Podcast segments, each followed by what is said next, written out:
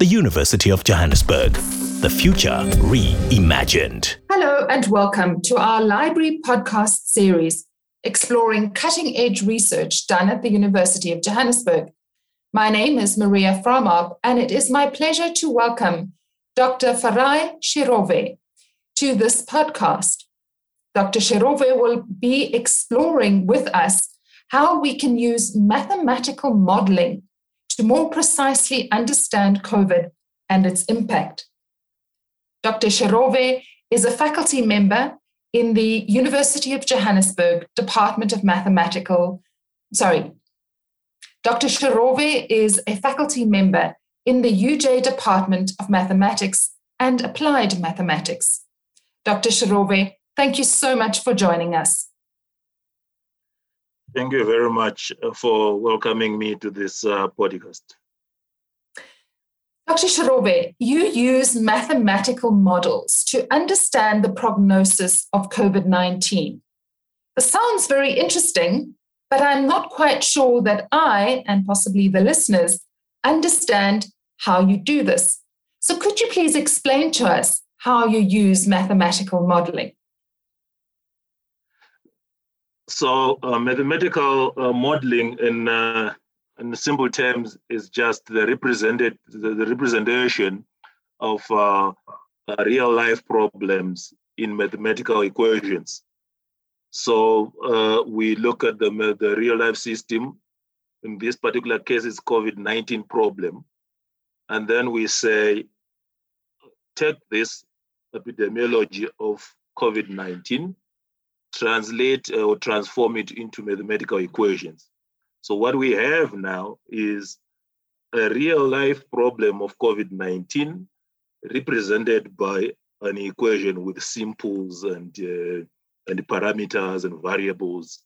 And then we will then solve the mathematical problem, get mathematical solutions that can be validated from the COVID-19 problem that we are solving. And then we can now say these mathematical solutions can be interpreted to mean this is what is happening in COVID-19. We can also then do some projections into the future to say, if conditions on COVID-19 are like this, what is the likelihood what is likely to happen in future? If we change them, what will happen? And now, depending on the situation we are looking at, for example, if we look at Gauteng data, we'll then say what will happen to Gauteng if we have the number of cases recorded for Gauteng tested on the model. What will happen to the epidemic in Gauteng? We can then change and use the same model to test for each and every province. We can also use the same model to test for a country, or we can use the model just for a larger region. But of course, when you do that, there are other things that you adjust depending on what is happening in one particular province, or one space to another, or one setting to another. So this is in summary what mathematical models do. They represent real life situation and help us to clarify the thinking, to analyze the situations in a way that is that protects the assumptions that have been made from the beginning all the way to the end without losing some of the assumptions along the way. So we are preserving the assumptions, and we will then be able to make predictions based on the assumptions that we have preserved from the beginning. So this is the beauty of mathematical model, and in particular, its use in COVID-19 pandemic in terms of understanding the transmission dynamics and the effects of the interventions that are used to try and curb this infection. So in summary, that's what I can say is what mathematical modeling can do. Dr. Chirove, that sounded interesting, but I'm not exactly sure that I fully understood. If I put it into these layman's terms, am I on the right track? So if A equals number of sick people and B stands for number of people vaccinated and C stands for something like income below 5,000 a month, you could do something like A plus B minus C would give you an answer. Is that the sort of thing that mathematical modeling is about? So that you take real live issues like number of people who are sick, number of people vaccinated, and we give mathematical symbols to those things. Yes, we'll expand on that as well. So basically, when we look at the whole population, let's take, for example, the population of South Africa. We have people who are not sick, who have not contracted COVID-19 up to now. These people, we call them susceptible individuals. They are these individuals who have not had the virus introduced into their system, but they're at risk of getting infected. So that's their status. If we take these people together and put them in one group, or if we were able to quarantine them into one group, we would then form a compartment of susceptible individuals. But there are also those individuals who have contracted the virus either through human-to-human contact, through touching surfaces that have been contaminated with the virus, and all other forms of transmission pathways that we have for COVID-19. But they only have the virus in their body, but they can't transmit yet. We can classify these people into another compartment that we will call exposed individuals.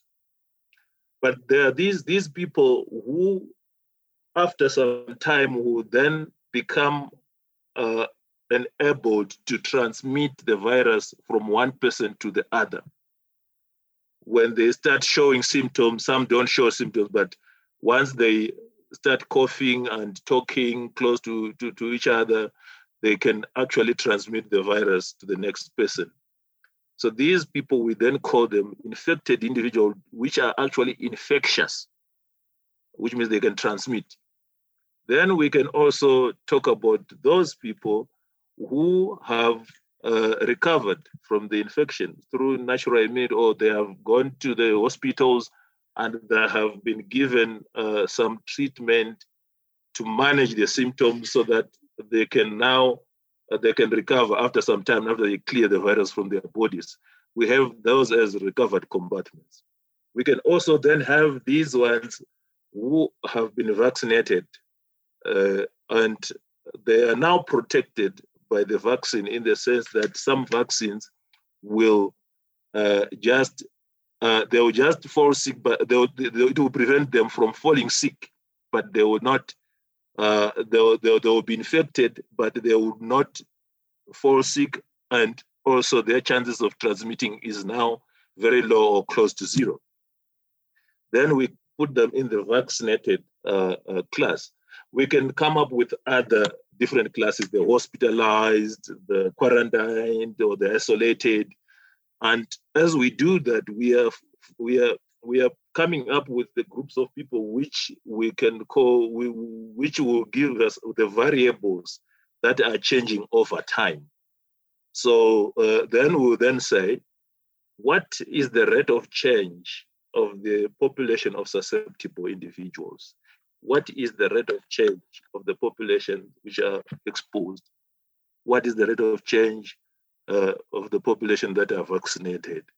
And so forth and so forth and so forth and so forth, until we finish all these compartments that we have depending on the definition of the problem. And then from there, we will form what we call the differential equations.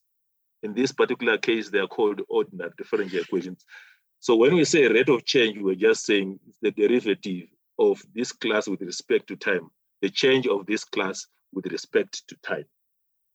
And we now have processes that basically determine the movement of these people.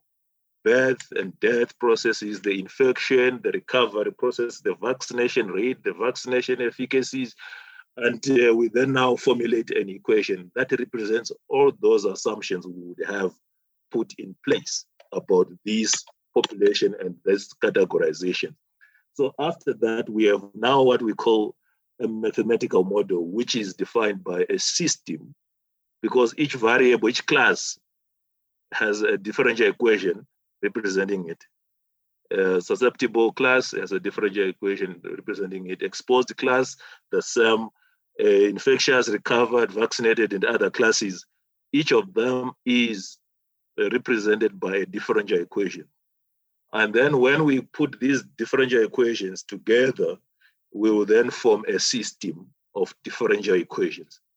And once we have that system of differential equations, we then say, we have converted a COVID-19 problem into a mathematical form where all the assumptions are represented by each term that appears in the differential equation. And then when we do that, then we start talking with two mathematicians mostly now. Here is a system of differential equations.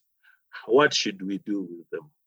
And then we now see that we have a rich source of theories that can handle solutions to these differential equations. These theories will enable us to say these mathematical models will only give us positive solutions, which represents numbers of people. So we can do those restrictions. We can find what are called analytic solutions, where we can get the exact solutions of the number of people who, over time, who are in the susceptible class. If the infection is there, what will happen to the number of people in future? So we can get that, but with the nature of the differential equation we have, we can't get such exact solutions. So we have approximate solutions, and we have theories of approximation. When we now have what are called numerical solutions, where we can then say we have these values for the parameters. What is the rate of infection? What is the rate of recovery? And we can now put those values in and start now producing those graphs that we see being projected in so many platforms when they present their findings. And then we can then say, now we have the data for South Africa, for example. Let's calibrate the model so that it can give us the parameter values for the South African context. And then now when we have that, we can then start saying, what if we increase the vaccination rate? What will happen to the number of new cases?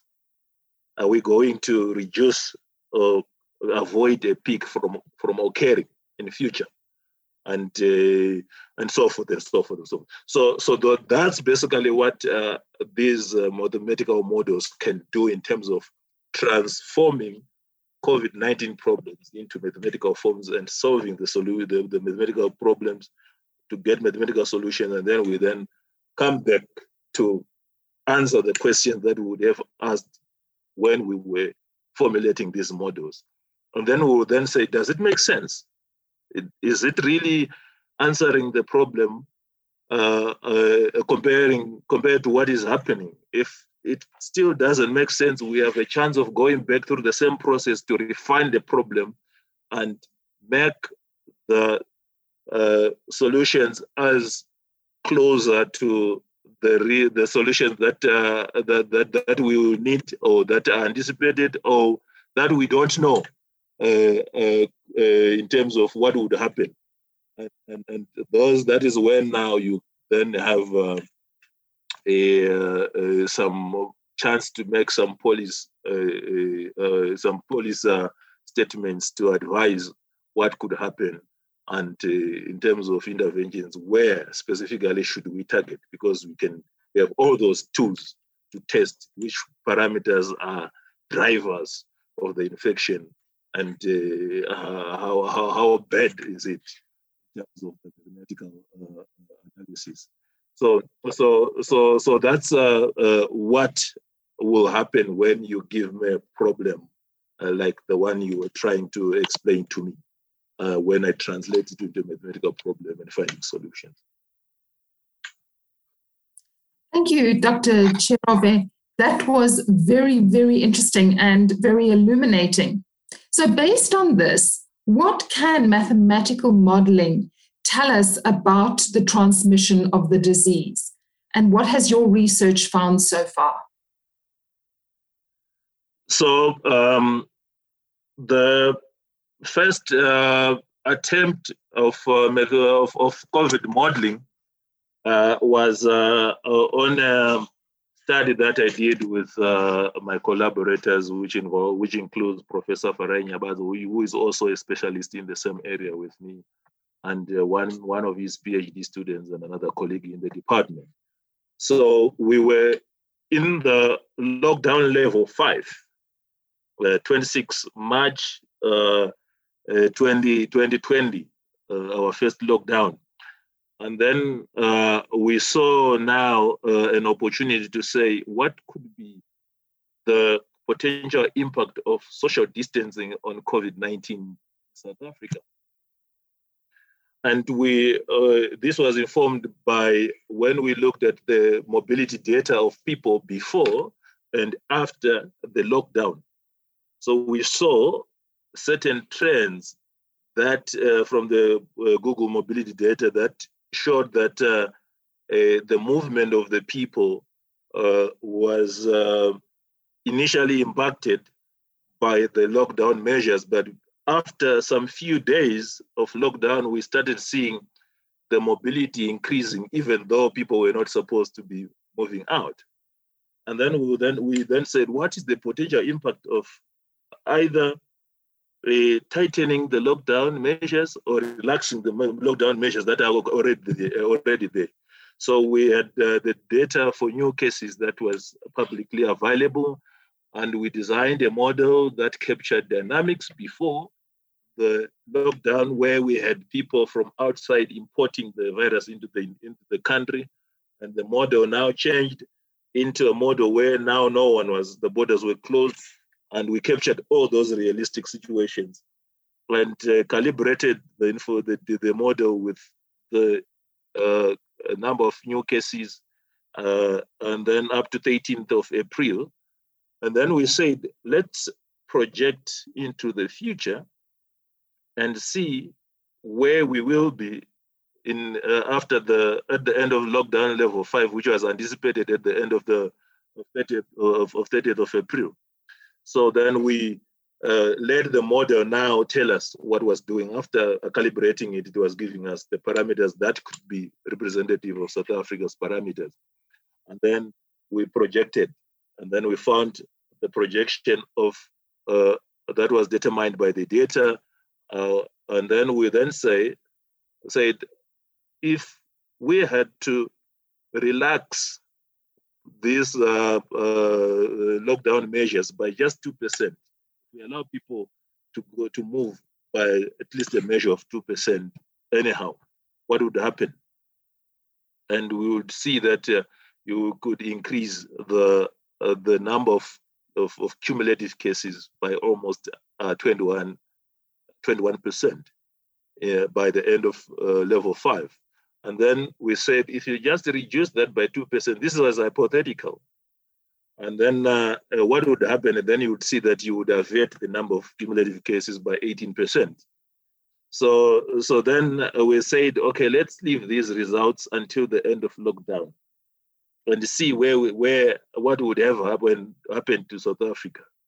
So at the end of the day, we found that the cumulative cases had moved to relaxation by 2%, and this is one thing that mathematical models could tell you. When you project, you can give a range of possibilities in outcomes. So at the end of the lockdown level 5, we could say, indeed, there was we could see that there was a relaxation in lockdown measures by people defying or by other groups of people being allowed by the government to also be out there under the blanket category of essential workers and stuff like that. So that's one study that we did, and this got published, and we were happy that it was a short-term prediction model. We were happy that we could do that.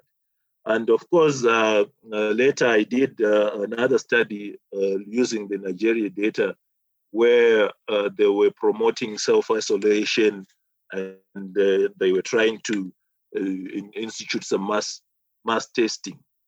And we then said, what benefits can we get in Nigeria, the Nigerian situation? I had some collaborators from Nigeria. One of them was a medical doctor who was helping us explaining the problem. So we definitely looked at the benefits of isolation and mass testing in Nigeria. And of course, we then saw that if you increase mass testing and reduce the transmission from the self-isolated individuals. So you would have those who are self-isolating at home and those who are in the mandatory isolation, those who are sick and they need to be monitored. So because these self-isolated individuals are not usually peaked when you do some surveillance until you do some massive testing.